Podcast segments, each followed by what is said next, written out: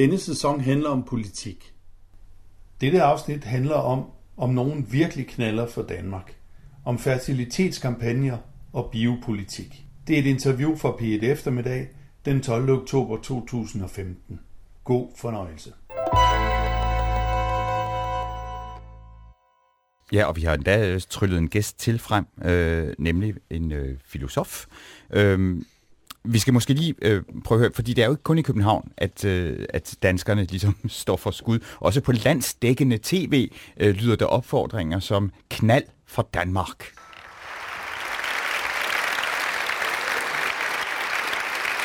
Uanset om du er i den fødedygtige alder, eller single, eller har valgt ikke at have børn, eller du måske går og ønsker dig at få børnebørn, så er der god grund til at kigge med i aften. For emnet berører os alle sammen, og det har betydning for fremtidens samfund. Ja, sådan lød det lørdag aften øh, på DR1 i den bedste sendetid. Altså knald for Danmark, og det, det har betydning for fremtidens samfund.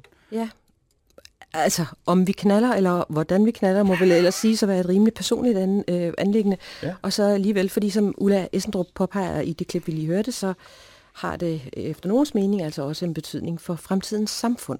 Ja. Og på den måde bliver vores længdgymnastik og livsførelse altså til et offentligt anlæggende, når kampagnen for Københavns Kommune og det her tv-program påpeger, hvordan vores fertilitet kan måles, vejledes, forbedres. Ja. Og Anders derfor dig.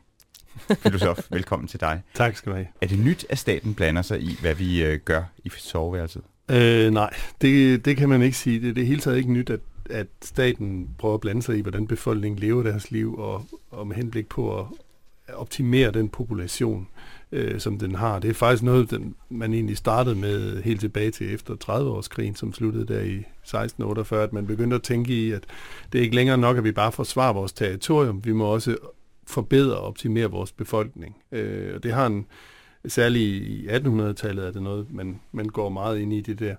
Øhm, I virkeligheden så tror jeg, at det handler om bæredygtighed. Og hvad mener jeg med bæredygtighed? Jeg mener, det er at kunne reproducere sine egne produktionsbetingelser. Altså når inden for klima, når vi snakker om bæredygtighed, der ikke, så er det, at, vi kan, at det ligesom kan cirkulere, at det kan blive ved.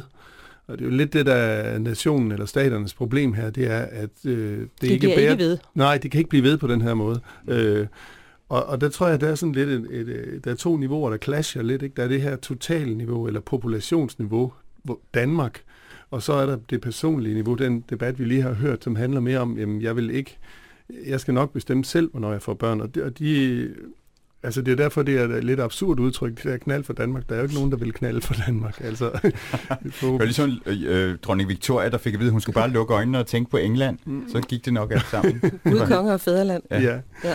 Øhm, men men øh, om det er nyt, at det går ind i soveværelse, det vil jeg nu heller ikke sige. Altså præventionskampagner og sådan noget har jo også øh, handlet om, hvordan man skulle have kondomer i skrivebordsskuffen, eller i, øh, i natbordsskuffen og sådan noget. Ikke?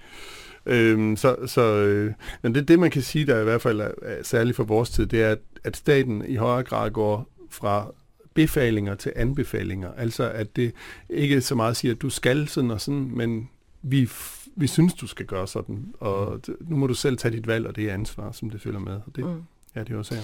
Og når du nu, nu har du stadig lyttet med på den her debat, og, og i øvrigt også fulgt med i den. Hvad er det særlige ved de her kampagner, som altså handler om at få yngre til at stifte familie? Øhm, ja, så jeg har, jeg har lidt bidt mærke i, at den er en sådan en, ja, man kan jo kalde det en, en, en pedo, pædagogik. Altså, pædagogik handler om at opdrage, eller det betyder egentlig at føre børn. Mm. Øh, og her handler det om at føre børnene til at få børn.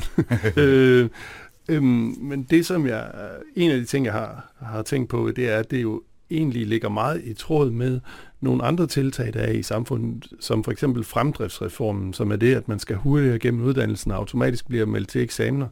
Det kan jo på et personligt plan, som man øh, også hører i debatten, virke paradoxalt. Ikke? Hvordan skal jeg både komme hurtigere gennem uddannelsen og få børn samtidig? Så på et personligt plan er det et paradoks, men det er jo to ting, der er lavet ud af den samme logik, nemlig at vi skal drive de unge hurtigere frem. Mm. Og, og i virkeligheden, skal, hvad er det, vi skal drive dem hurtigere frem til? Vi skal drive dem hurtigere frem til arbejdsmarkedet, og de skal hurtigere få nogle børn, som også kan komme ud øh, og blive produktive kræfter. Ja. Så det, det er noget af det, jeg, jeg tænker, der er... Ja, og så skal vi også blive længere på arbejdsmarkedet i den anden ende. Ikke? Ja. Altså, vi skal en hel masse for statens skyld, eller ja. for almenvældets skyld. Ja, for altså at kunne produ- producere. Øhm, og så og så er jeg også helt enig i det der, men det er lidt svært at identificere sig med, at man, man skulle kunne... Øh, øh, altså det er noget individuelt og personligt, noget følelsesmæssigt, det med at få børn, så, så det er svært at identificere sig med, med nationen. Ikke? Det er ikke så svært, hvis førhen var børn af en form for pension. Ikke? Mm. Det var den måde, man en skulle sikre sin alderdom på. Det, ja. det var lidt lettere at forstå, at der var fornuftige grunde til, at det, det skete i en bestemt alder. Er det så det, der efter din mening ligger bag, at, at uh, unge kvinder, som vi hørte lige sige, uh, Running Bæk før, altså bliver så provokeret af det der, hold dig væk fra mine æg? Ja, altså jeg, jeg tror, jeg tror der, er, der er to ting. Det ene er, at det rammer faktisk noget sårbart, tror jeg. Jeg tror, der er mange, der, der, både, der gerne vil have børn. Der er også mange, der, der gerne vil finde den, de skal have børn med, mm. øh, og gøre det bedste, de kan. Øh, og når staten så kommer og siger, se nu, få nogle børn, Øhm, hvad, hvad, hvad siger den så? Siger den, at jeg skal bare få børn med min gymnasiekæreste, eller skal jeg bare se at komme i gang? Eller, jeg tror, der er mange, der faktisk øh, også har en smerte ved ikke at have, endnu at have fået børn, eller have fundet en skal børn med, og det tror jeg, det rammer ind i. Ja. Og så er modstanden også en, en måde, altså den ved modstand, der kan man jo se, hvordan magtens former øh, fungerer. Og jeg tror, at det er, en, det er en del af det, at vi, vi er lidt træt af, at staten blander sig for meget i vores liv. At mm. den også, øh, og, og der er jeg helt øh, enig med dig i, at det, at det er på linje med øh, at sige, hvor meget vi må drikke og spise, og hvor meget vi skal sove, og hvor meget vi skal arbejde og sådan noget. Og der, der, der tror jeg, der er en, en tendens for tiden til at sige, øh, nu, nu, nu, må, nu vil jeg gerne leve mit liv selv. Mm. Ja. Mm. Og, ja. Hvis jeg lige skulle sige en afsluttende kommentar, ja. så, så, så er jeg også fuldstændig enig med Sara, at, at det handler også om at få kigget på, hvorfor, hvorfor er det, at vi får senere øh, børn? Hvad er det for et tempo, og hvad er det for en konkurrence, som skaber det her? Ja, ja der er mange faktorer i det. Mm. Ja. Tak skal du have, filosof Anders Fogh Jensen.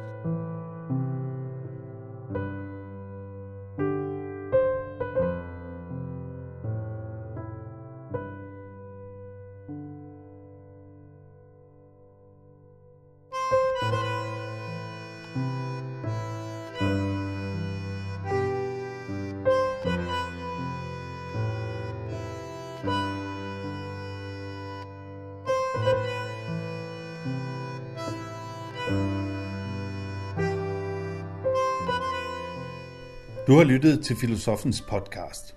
Se mere på min hjemmeside filosofen.dk og tag med mig på dannelsesrejse. Se dannelsesrejser.dk. Mit navn er Anders Fogh Jensen. Tak fordi du lyttede med. Bye.